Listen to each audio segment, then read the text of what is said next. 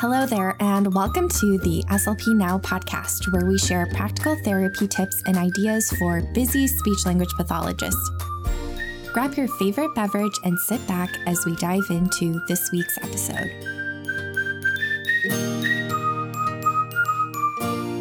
This month, we are focusing on all things vocabulary and diving into Dr. Ukrainetz's five step literacy based therapy framework and integrating that with all of the research that we found on vocabulary.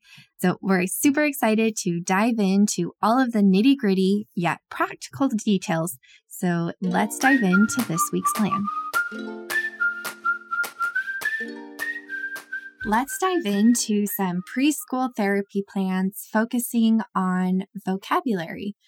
Again, as always, we have a list of sample goals. And when we were creating these podcasts, I made a big list of all of the vocabulary goals that I see across my caseload and other SLP caseloads. And then I just split those up roughly by age group and we'll work through the progression of goals. So if you don't see the goals that you're targeting with your students, or if you don't hear them in this presentation, definitely stay tuned for the other vocabulary presentations because hopefully we'll have the targets that you need. And it was just a rough split just to make it a little bit easier to navigate the presentation and share as much helpful information as possible. So, this week we're talking about just basic vocabulary, so naming objects, and then also some basic concepts, so spatial, temporal, qualitative, quantitative, all of those great basic concepts, as well as some comparatives and superlatives. So, using like the bigger, biggest, comparative superlatives. And the text that we're using for this unit is Lola Plants a Garden. It's a very sweet story, as the title suggests, about a girl who plants a garden.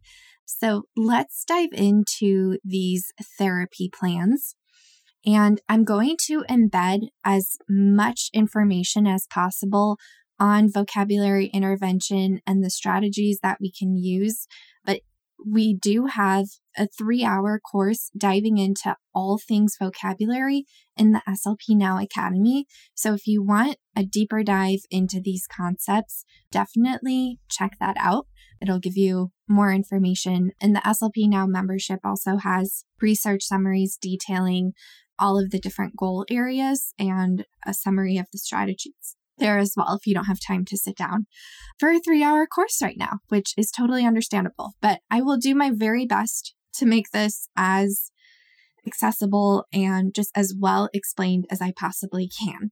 As always, we're using our five step literacy based therapy framework developed by Dr. Ukrainetz, and we've got the five steps, and we'll walk through those. And I'll also share evidence based strategies that we can use to target these early vocabulary goals. And so, just backing up a little bit, you can see that we're working on a lot of basic concepts. And the research emphasizes how important these basic concepts are for future academic achievement. And early elementary and kindergarten teachers use basic concept terms with great frequency when giving directions. So, this is a quote from the Boehm article in 1986 they did a ton of research on all of these basic concepts. So that's a huge incentive to work on these basic concepts to target them in therapy. And just as a more practical example, a lot of times when I end up working on students with following directions, when I do like a task analysis of the skill, the biggest struggle is that students just don't understand. They're missing those basic concepts. And that's the hurdle in being able to follow directions. They're just missing that vocabulary. That's a common thing that I've seen just in my own practice. And then I also see that in math, there are an incredible amount of basic concepts. And so if our students don't have a good grasp of those, that vocabulary or that lack of vocabulary can make a big difference. And when I structure my basic concepts intervention, I use the Bracken 1988 article they did an extensive amount of research. They looked at the development of all of the concepts And I do an inventory of the basic concepts that my students have. And then I can make a priority list of the concepts that we need to target. And a lot of times there's a pattern, so it makes it pretty easy to put that together. And there's a lot of specific strategies for basic concepts, which we'll dive into in the focus skill activities.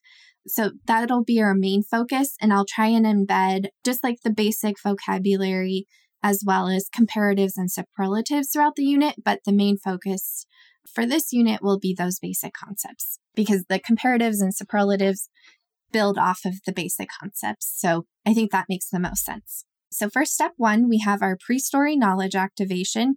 And this is where we would do a quick book walk. We'd look at the front and the back cover of the book. We might look at a few of the pages. And this is my temperature check to see what the students know about for this particular book, what they know about gardening. Do they have any of that vocabulary? Are they making comments? Are they having any naming errors? Like, how are the students showing up? And then I use my clinical judgment to decide if the students need additional background knowledge to be able to participate in the unit. And if that's the case, I love to go on Edpuzzle and pull up, like for this, an example might be I might find a video of a child giving a tour of their garden, for example. So that's something that I might pull so that the students can see the concept in action and then that'll give them a little bit more structure and just a little bit more of a background before we dive into the other activities. And if it's appropriate for the students, a lot of times at this level, a graphic organizer would be over their head. So I'm going to skip that part for now. But if you're curious about how the graphic organizer would work, tune in next week to hear my early elementary therapy plans. Throughout these activities, Again, I always say this, but these are not fluff. These are meaningful language activities. And in this step, I'll mostly just be modeling the target structures. So if we're working on qualitative concepts, I might pick some of the pairs that we're working on and start identifying which ones are big and which ones are small and comparing the plants that we see and just modeling some of that vocabulary because the research shows that students especially the students that we see. And every study gives a different number. A lot of times, our students need upwards of 40 exposures to a specific target. So, I want to start embedding that as soon as possible and just really modeling that and I'm not expecting them to use that vocabulary yet because oftentimes they haven't had enough exposure. But if I model and give them lots and lots of examples, I'm going to set them up for success. And then that brings us to step two, where we do the shared reading. We just read through the book. This is pretty short and sweet. I might just emphasize or embed a couple of the basic concepts if they're not in the text itself. And then that's what we've got there. It's just a pretty short activity. And my biggest goal is just that my students are paying attention to the book. So, with preschoolers, a lot of that is behavior management, making sure that they're able to sit and attend to the book. Catching them being good is one of my favorite strategies. So, a lot of times, like if we're in person, and we could modify this if we're doing virtual therapy. But when I was reading to groups of preschoolers, I would have like tokens or little things that I would give, and they'd be out of reach, but they could see when they get them. And then I would just reinforce them for paying attention. And then if a student is kind of off in their own world, then that motivates them to participate so that they can get a token too. And then for step three, we have some story comprehension. So for this level, I would focus on just some basic literal questions and I can use the question cards included in the unit.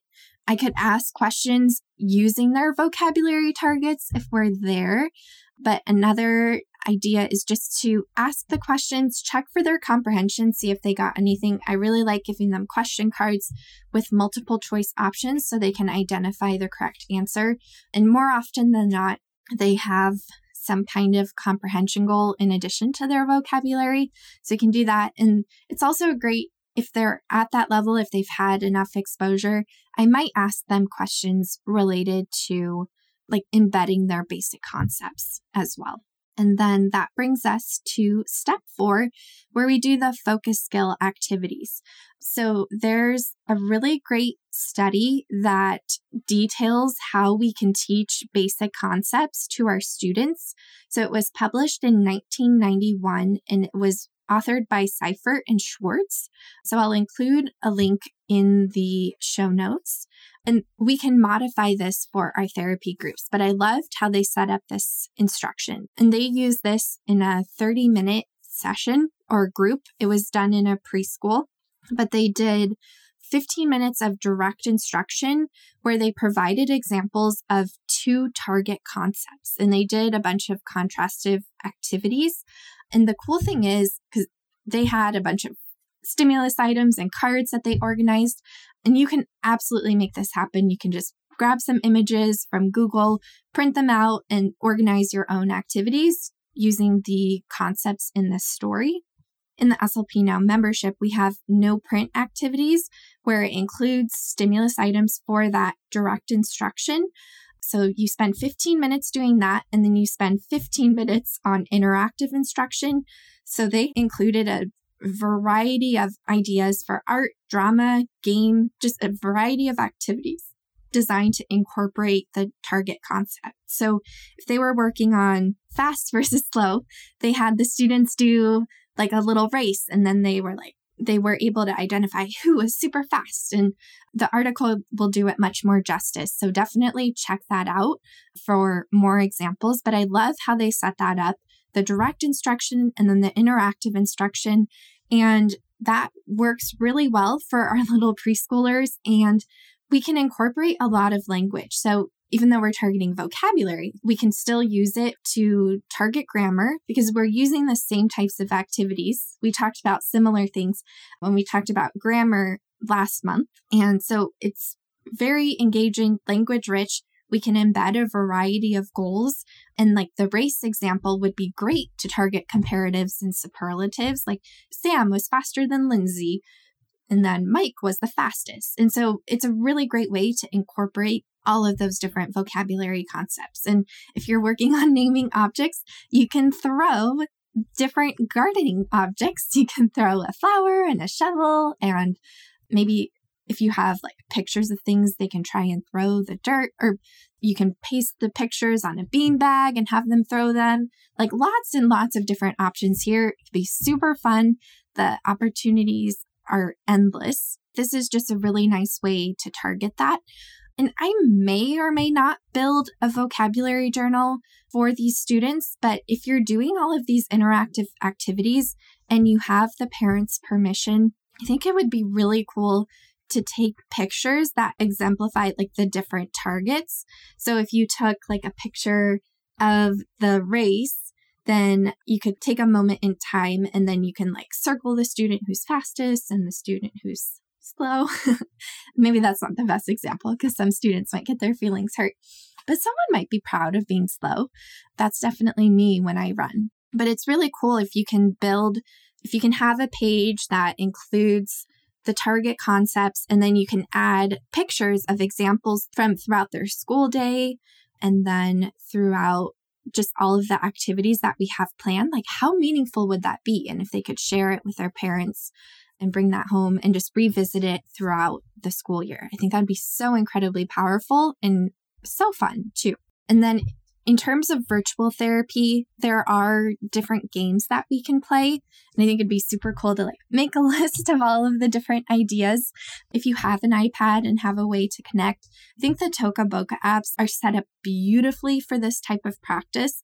They're very repetitive and there's lots of opportunities to target these types of skills. So that's what we've got for focus skill activities. And then for step five, I typically like to just model story grammar at this phase. If the students are working on very basic vocabulary, I don't always think that that's the best use of time necessarily. So I might provide like a lot of scaffolding and have it be a quick activity, maybe in step three for story comprehension. But it could be really cool to make a little story embedding their basic concepts, maybe about something they did in the classroom. Like if they did a hands on activity of building a garden, we can make a little story about that. But I think that's where I would leave it for this age group. Like if we're targeting more basic skills. If it's more advanced preschool, then I think that would be appropriate. But a lot of my preschool students needed just something a little bit simpler and really honing in on those foundational skills. So that's what we've got for our preschool therapy plans. Thanks for listening to the SLP Now podcast. This podcast is part of a course offered for continuing education through Speech Therapy PD. So, yes, you can earn ASHA CEUs for listening to this podcast. If you enjoyed this episode, please share with your SLP friends. And don't forget to subscribe to the podcast to get the latest episodes sent directly to you. See you next time.